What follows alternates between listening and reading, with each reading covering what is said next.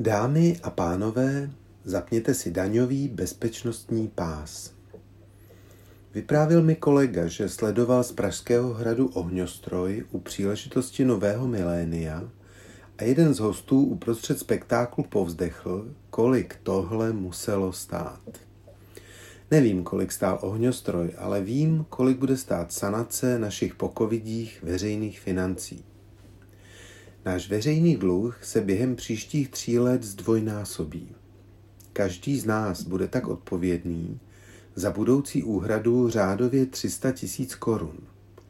Stát to celé zaúřaduje, ale zaplatíme to my a jenom my, lidé téhle země. Stejně jako se nás stát neptal, jestli se chceme zadlužit, nebude se nás ptát, jestli chceme dluhy zaplatit. Jsou k tomu tři cesty – První a nejsprávnější je v této situaci prodej státního majetku. Jestli k tomu nějaké vlády přistoupí, neumím říct. Od doby, kdy se politické programy staly nepotřebnou veteší, to fakt nejde ani odhadnout. Hlavně ale takový krok na nás normální lidi nějak nedopadne a není se tedy na něj potřeba nějak zvlášť připravit.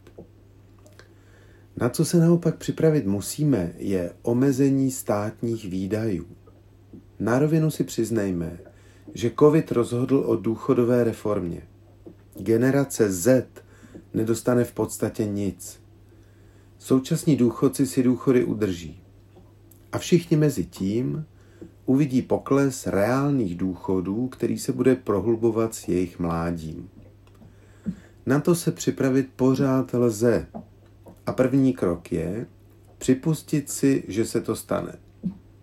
Metod je mnoho a mají jedno společné. Omezit se teď s cílem zajistit si klidné stáří. Jenže státní výdaje se budou omezovat i za tento rámec. Čeká nás každopádně spoluúčast ve zdravotnictví. Budeme platit víc za léky, na chronické nemoci a pravděpodobně dojde i na přímé regulační platby. Být zdravý, tak bude víc než kdy předtím finanční nutnost. Už Rajko Doleček nám říkal, že se nemáme přejídat a máme se začít hýbat. To dokáže fakt každý. Vedle omezení výdajů státu nás čekají vyšší daně. Z některých ale dokážeme vlastní volbou utéct. Spotřební daně na tabák a alkohol platíme díky vlastnímu rozhodnutí. Nikdy nebyl lepší okamžik nechat kouření než teď. Nečekejte na nový rok a udělejte to hned.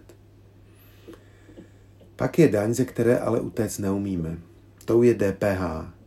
Její sazby půjdou určitě nahoru a není cesty, jak se tomu bránit. Proto ji vlády milují. Druhým důvodem její obliby u vládních cifršpionů je fakt, že její výběr generuje velké částky. Z toho se legálně utéct nedá a nelegálně to nikdo normální neudělá. Stát si zkrátka z naší budoucí spotřeby mocně ukousne a fakt s tím nic nejde dělat. Vedle spotřeby si ale stát bude brousit zuby ještě na dvě další kategorie, kde s pomocí daňových poradců a plánování můžeme přece jenom lépe vzdorovat. Těmi kategoriemi jsou naše příjmy a náš majetek. Drtivá většina z nás jsou zaměstnanci. Tam je stát opět ve výhodě, protože určuje pravidla opravdu detailně. Personalisté ve firmách by měli už teď přemýšlet, jakým způsobem zajistit, aby z firemního nákladu na zaměstnance co nejvíc peněz skutečně doteklo až k ním. Dobrým řešením je systém kafetérie personálních benefitů. Firmu to stojí pořád stejně a zaměstnanec si sám určí, jestli chce vouchery do fitka nebo notebook. Bílé límečky jsou ve výhodě, protože jejich personalisté jsou v těchto otázkách zběhlí. Dělnické profese budou potřebovat externí pomoc, ideálně odborů a neziskovek. Samozřejmě, že stát neporazíme, ale můžeme alespoň prohrát důstojněji. Dalším bitevním polem jsou naše aktiva, náš majetek. Jeho zdanění je u nás velmi nízké, což má své specifické historické důvody. Stát se bude snažit sociální ohledy zachovat, ale bude si chtít sáhnout na dodatečné finance. Bude to drbání pravou rukou za levým uchem a tam je naše šance. Stát nemůže efektivně zdanit všechny nemovitosti, protože spousta majitelů má sice aktiva, dejme tomu chalupu na Šumavě, ale nemá peněžní tok, mají malý plat nebo malý důchod.